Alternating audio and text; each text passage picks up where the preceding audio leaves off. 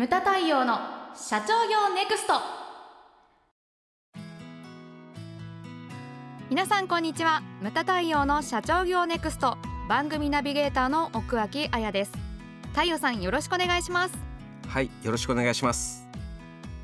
はい太陽さん。はい。え今回もですねえっとプチリニューアル第2回目ということで、はい。ちょっとあのフリートークを多めにさせていただきますが、はい。まあ、フリートークが多いというだけにですねもしかしたらこの テーマからこうそれたりすることも 逸脱する可能性が 十分にありますが、はい。まあ、そこはあの、まあ、いろいろこういう見方もあるなとかあと、はい。まあ、皆様がこのお話を聞いている中でいろいろなことを考えていただけたらなというようなところでとご容赦いただければと。ねはいだから簡単に言うとあれですよね今までのうんこの番組が聞く側だったのが、そうですねの自分も参加して考えてもらいたいみたいうなね,、そですね。参加型にちょっとはい。変更しているということで、ご容赦いただけたらというふうに思います。で質問があったらもうどんどんお送りいただいてですね。ね、そうですね。ということで今回も進めさせていただきます。はい、えっ、と今回のテーマがですね、働く意味とは何か？うーん。うんめちゃめちゃざっくりしてますね。これはもう人生のテーマみたいなまあ感じですよそうね。ですね。こんなことを私が解いていいのかというような感じもしますけれども。そうですねんうん、ちょっと考えていきましょう。はい。はい。でもね意外とこういうことって実学のもんで話してたりもするんですけれ確かにどもそうですね。うんうん。あのたねほらグレタ・トゥーンベリさんとかもの話も出ましたけれども、こうなんていうかこう学問とかでもね、み皆さん0歳からね大体二十歳ぐらいまでがほらあの知識の修行の時期なんですよね。で大体それ大雑把な区切りですよ。はい。で21、まあね、大学22ぐらいだかもしれないけれども、に大体21から40ぐらいまでがこう感性を修行する、はい。まあ、社会人の、まあ、時期としてで、まあ、40代からはい。60代ぐらいまでがその自分の役割人生を知るみたいな時期があってそれで60から80までがその次の育成ですよね。これはプライベートであっても仕事上においてもそうですけれども。そして80以降というのがだからそのその人たち育成して人たちにこう継いでいく。ような時期というふうに私は考えてるんですけれどもその中でですよ働く意味っていうふうなのがだから20代からまあ60ぐらいまでですかね定年60として、はい40年ぐらいあるわけですけれども一番長いんですよね。うん長いですね。うん、で今こうなんていうんですかねその自分のその人生のねこう年代ごとに分けてきましたけれども最初に言った学問それから仕事、まあまあ、社長にはこう経営としましょうはい。それから政治とか宗教とかいろんなものがありますけれども、これらは何のために存在するのか、まあ、今回は仕事がテーマですけれども、それは人が幸福に暮らすためこれ以外にはないんですよね。そのために全てがあるわけですよね。でこれをお聞きになっている人たちはだから社長経営者それから時代リーダーうん。そこら辺をまあ対象にしてるわけですけれども、ちょっと分けて考えると、まあ、社員として働く意味、それから社長経営者として働く意味とは何かちょっと分けて考えたいなと思うんですけれども、あのー最近ねそのれ令和、まあ、前後令和元年前後から言われてるのはワーク・ライフ・バランスなんていう言葉もあって、あのなんていうんですかねそう仕事とプライベートっていうのをこう分けがちなんですけれども、はい私がよく言うのはそれは分けちゃいけないと。なんでかって言ったらその仕事を通して自己実現するとその場所をこう会社が提供してるというふうに思うんですよ。はい。だからプライベートで何をやるにしても例えばそのいい車乗りたいとか、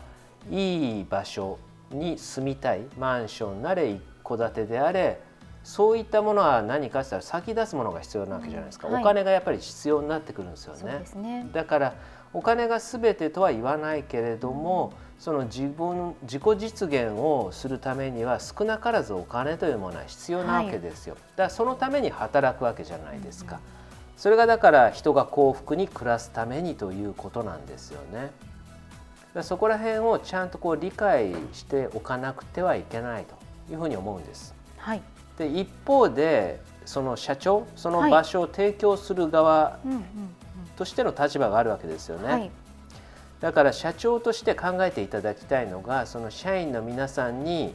やりがいが提供できるかっていうことですね。これは大きいことだというふうに思うんですよ。でこういうふうに考えていただくと分かりやすいんじゃないのかなっていうのがその社員さんに対してね世の中の困りごとを会社を活用して解決してもらうと、うん、そのためにほら洋服であったり食べ物であったり衣食住とかなんてまさにそうじゃないですか。はいでね私が親しいあのリブランの鈴木さんなんかやってるのはその東武東上線線のマンションのディベロッパーなんですけれども、はい、その音大の人とかそういう人がほら騒音問題ってね、はい、最近でも痛ましい事件ありましたけれども、はい、大阪の方でね。だからその気兼ねなく近隣の人に気兼ねなくピアノとか楽器そういったものがその練習できる場所を提供すると。だから、そういう困りごとを会社を通して社員さんが提案をしてそして仕事につなげる。で、はい、感謝してもらう。それがだから誇りとかやりがいにつながるわけじゃないですか。そうですね。それが重要なんですよね、はい、でそれが結果として着地としてその社員さんがすごい今言ったように誇り仕事に誇りを持つ。そのこの間インタビューした朝日ロジスティクスの横塚さんなんかもそうで、はい、その昔は牛屋って運送会社言われたって言ってバカにされた職種だったのかもしれないけれどもこのいくつもの震災とか災害を経験してその食をこう物流、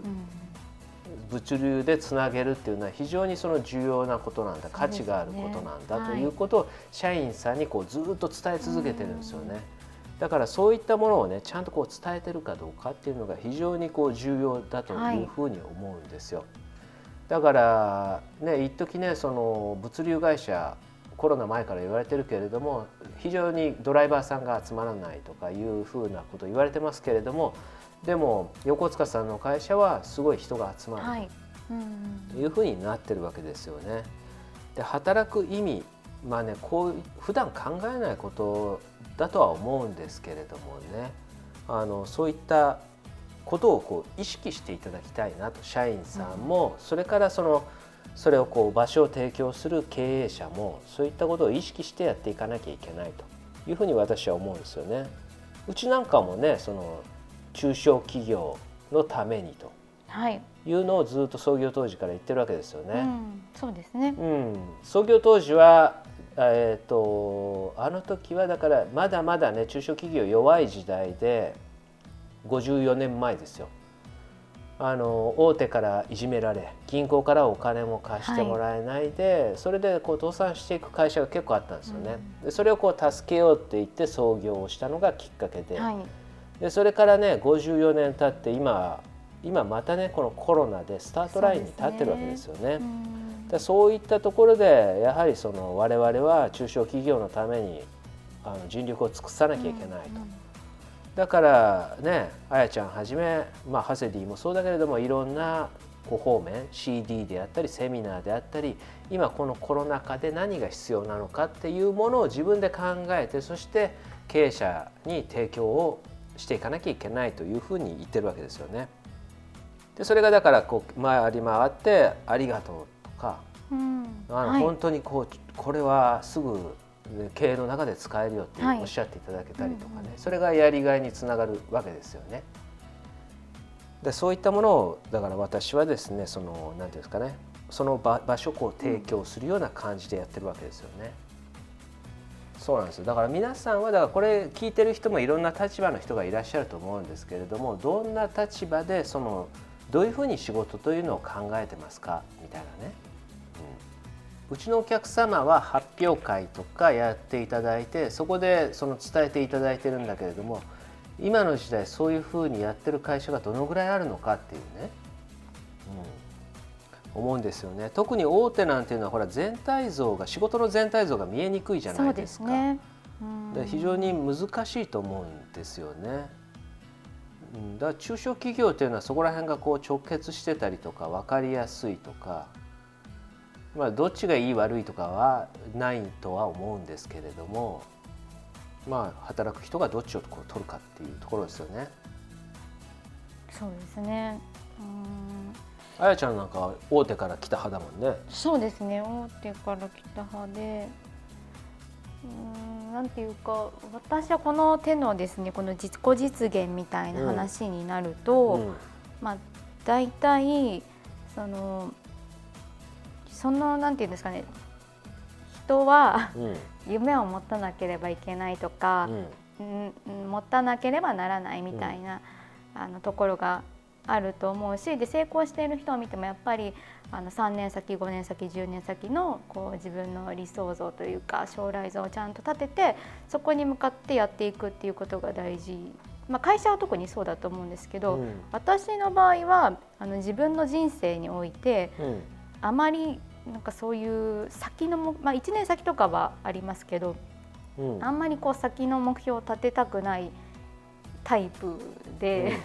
っていうのはやっぱりその時その時の気持ちとか状況をすごい大事にしたいっていうのがあるので、うん、あの決めずに進んでいきたくてその時にやりたいことをやるっていうのがあの何ですかね軸みたいになっているので、うん、あまあまりですねこの長期的に見て自己実現するために働くみたいなのは正直あまり考えたことがないんですね。うん、ただあの最近やっぱりあの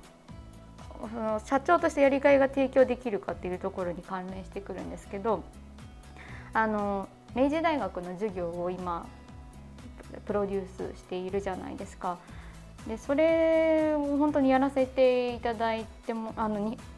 合理化協会っていう名前を出してやらせてもらえたっていうことすごい感謝してるんですけどもともとは本当に私が個人的にそろそろなんかこう自分だけじゃなくてこう次の世代に対してこう何かあの自分が得たノウハウとか人脈とかを使って何か還元したいっていう思いをもとに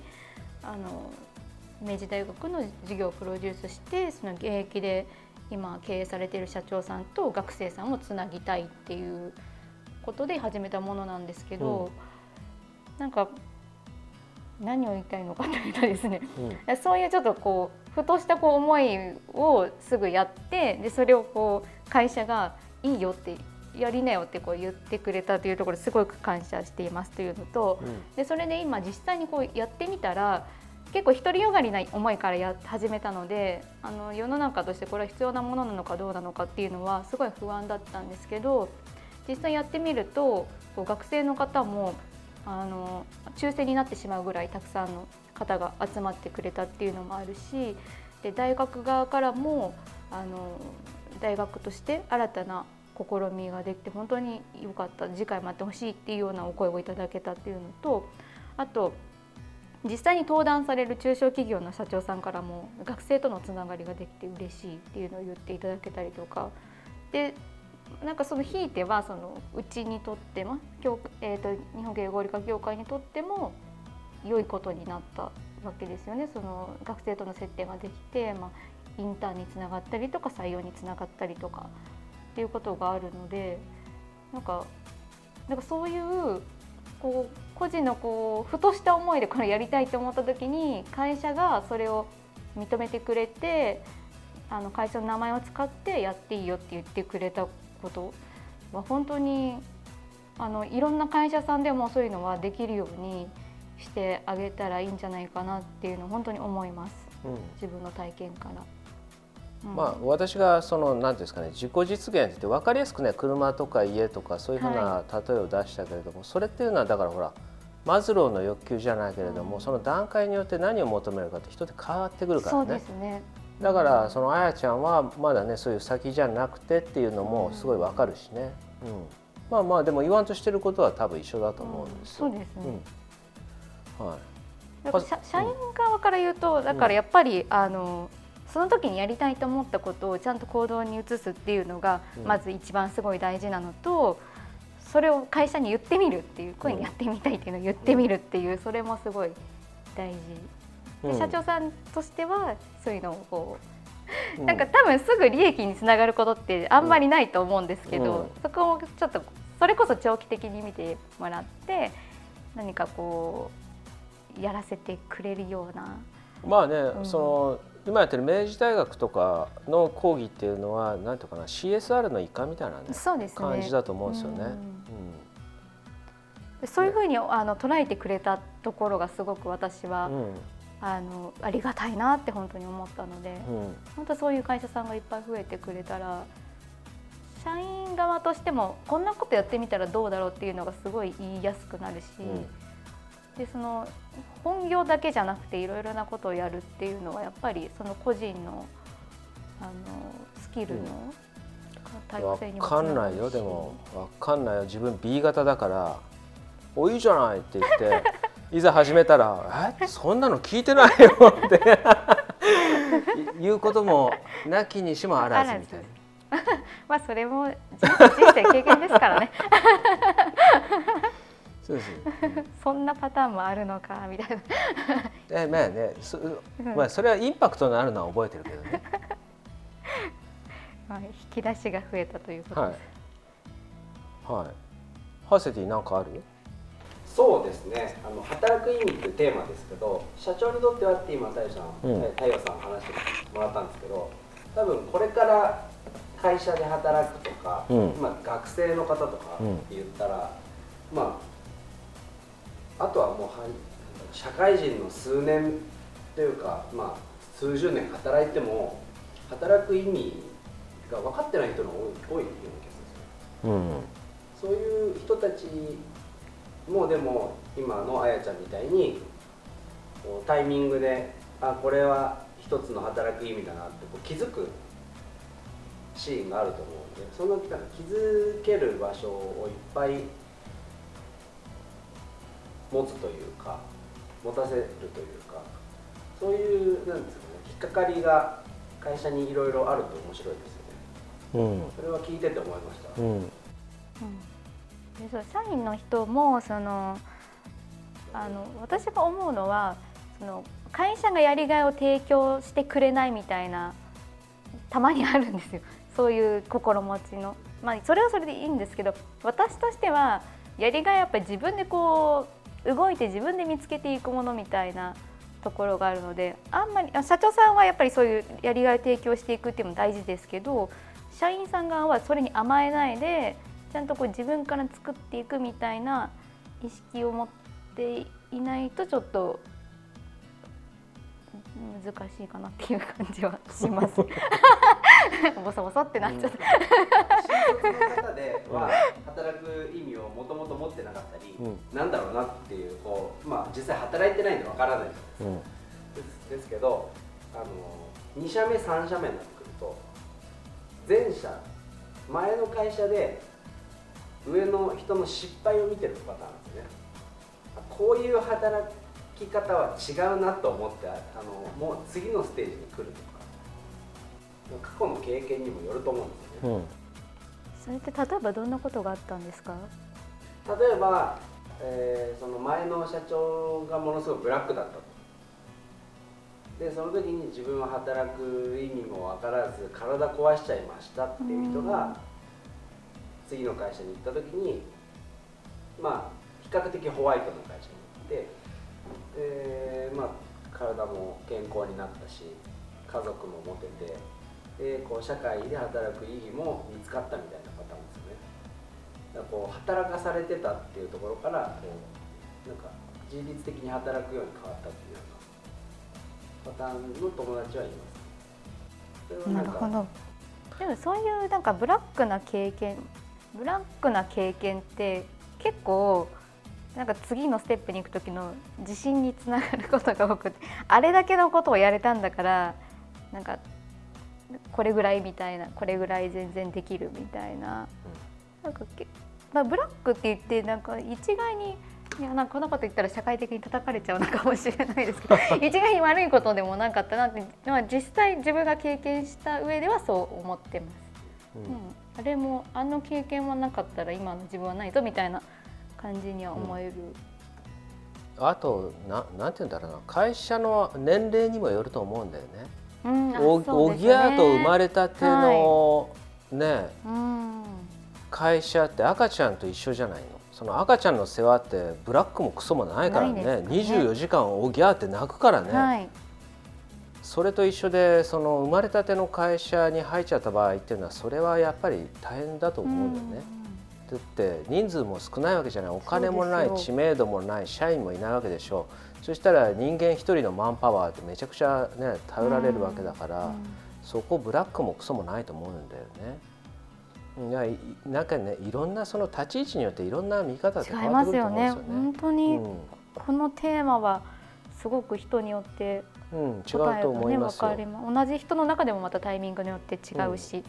さっきね大手と中小っていう分け方したけれども、はい。その大手だから良かったっていう人もめちゃくちゃいるしね。そうですね。中小だから良かったっていう人もめちゃくちゃこれまたいるわけだし、うん、非常にここら辺はねあの分かれるところではあると意見が。うんうん。分かれるところではあると思うんですけれども、まあまああのね全てはやっぱり自分が幸福に暮らすために人が幸福に暮らすために仕事っていうのはあるわけであって、まあ、大企業中小企業関係なくね、うん。その自分ななんていうんですかねさっきも言った通りその自己実現するためにまあ、会社を通してそういったこう世の中にその困りごとっていうのを解決する何かをこう提供してるんだっていうような意識を持ってねいずれにせよやっていただきたいなというふうに思いますね。なんかリスナリスナーの皆様の働く意味とかもちょっと、っていうかかなり聞いてみたいですね。ぜひなので、はいあの皆様の働く意味とは何ですかというテーマでそうですご意見いね。ただければと思います。はい、お願いします。ムタ太陽の社長業ネクストは全国の中小企業の経営実務をセミナー書籍映像や音声教材コンサルティングで支援する日本経営合理化協会がお送りしました。今回の内容はいかがでしたでしょうか？番組で取り上げてほしいテーマや質問などどんなことでも番組ホームページで受け付けております。どしどしお寄せください。それではまた次回お会いしましょう。